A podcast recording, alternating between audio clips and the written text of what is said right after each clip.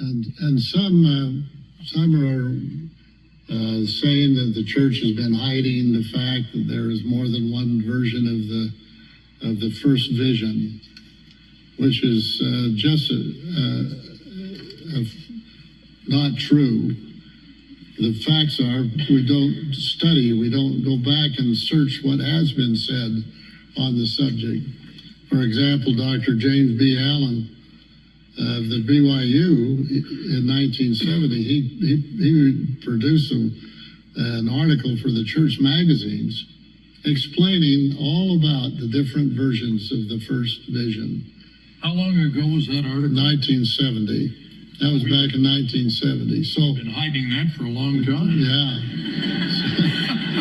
but but it, it's this it's this this this idea that the church is hiding something, which we would have to say as two apostles who have covered the world and know the history of the church and know the integrity of the first presidency in the quorum of the 12 from the beginning of time. There has been no attempt on the part in any way of the church leaders trying to hide anything from anybody. Now we've had the Joseph Smith papers.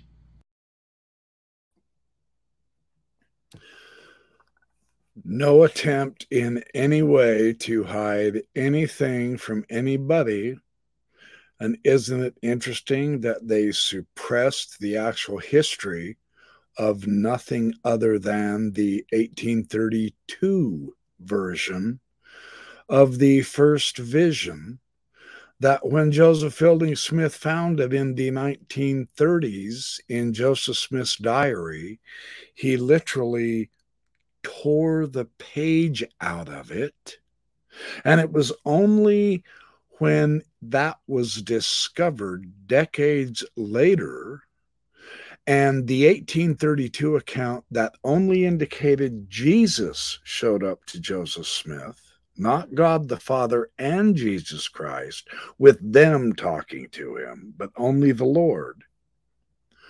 That they were shamed enough to tape it back into the journal and then shared it with one person who then shared it with Gerald and Sandra Tanner, and they asked to see it. And it took them another six years after the Tanners published that a Mormon historian had seen it and they wanted to see it, but the church was not letting them see it. It was that 1970 article by James B. Allen that finally forced the church to start talking about it. Otherwise, if they wouldn't have been shamed into it, we still wouldn't have it. But there's a lot more than just that.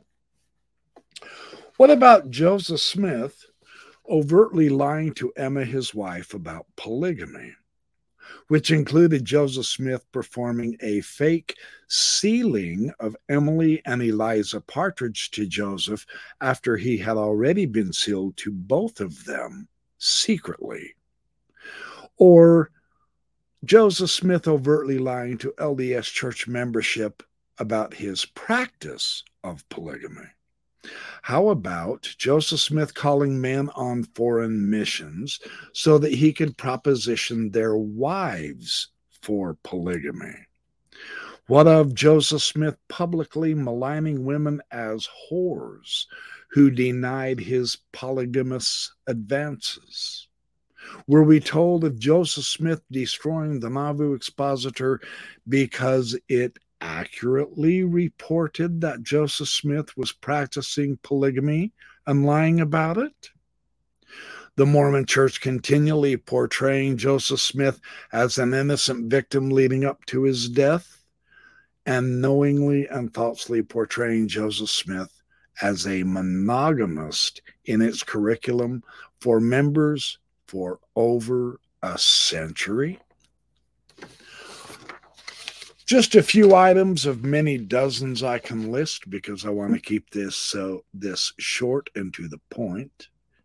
What about Mormon apostle Bruce R. McConkie publicly claiming in 1981 that the Adam God doctrine was never, quote, known to have been taught in the church, unquote. Only to acknowledge in private to Eugene England in the same year, quote, Yes, President Young did teach that Adam was the father of our spirits and all the related things that the cultists ascribe to him. Unquote.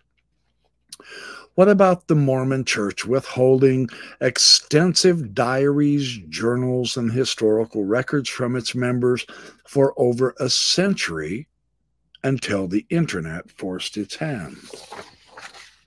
What of when Zimbabwe Vice President Mohadi requested support for clean water wells?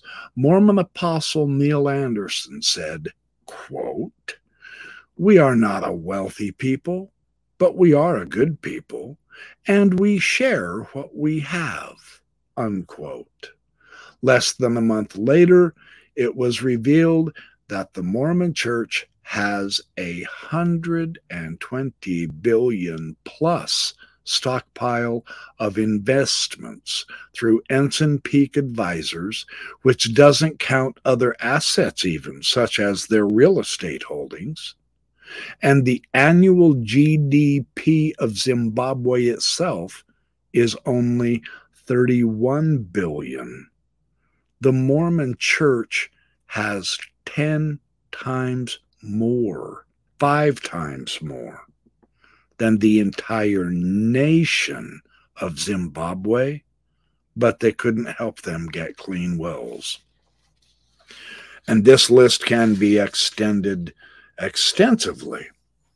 So, the idea that even in the process of saying we don't hide anything, and then they turn around and say, after all, we have the Joseph Smith papers. Dan Vogel put together five gigantic volumes of early documents of Mormonism that shamed BYU's history department into convincing the church leadership that they really did need to open up and print everything Joseph Smith ever wrote private letters, journals, diaries, all kinds of stuff. The revelations, the documents, etc.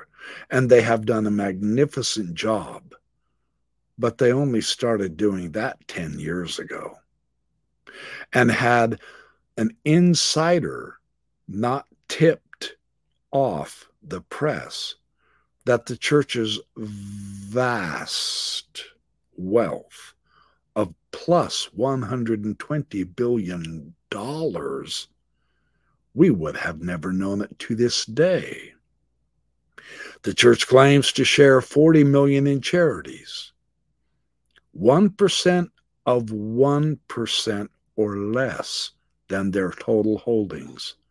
When they can generate, because of their incredible investment power, between 6 and 9 billion every quarter of a year. That's every 3 months. And yet they say, well, we're saving it for a rainy day. They gave nothing except maybe another 40 million to the pandemic efforts, so far as we're aware. I'm very happy to be corrected if that is false. But we know they sure didn't give 10 to 20 billion dollars to that effort, which by now they could have easily recovered through their investments. So it is deeply ironic that apostles of truth, in the same breath claiming we don't have anything to hide. Look, in 1970, we discussed all the versions of the first vision when I had never even heard of all those versions of the first vision until my mission when an anti Mormon showed me. Of course, that makes it my fault because I didn't do the research. But the church, the church never said that in any of its manuals at all. I think it's ironic that they love to gaslight us into saying they are totally above board. And yet the history demonstrates time and time again that they've never stopped hiding their history.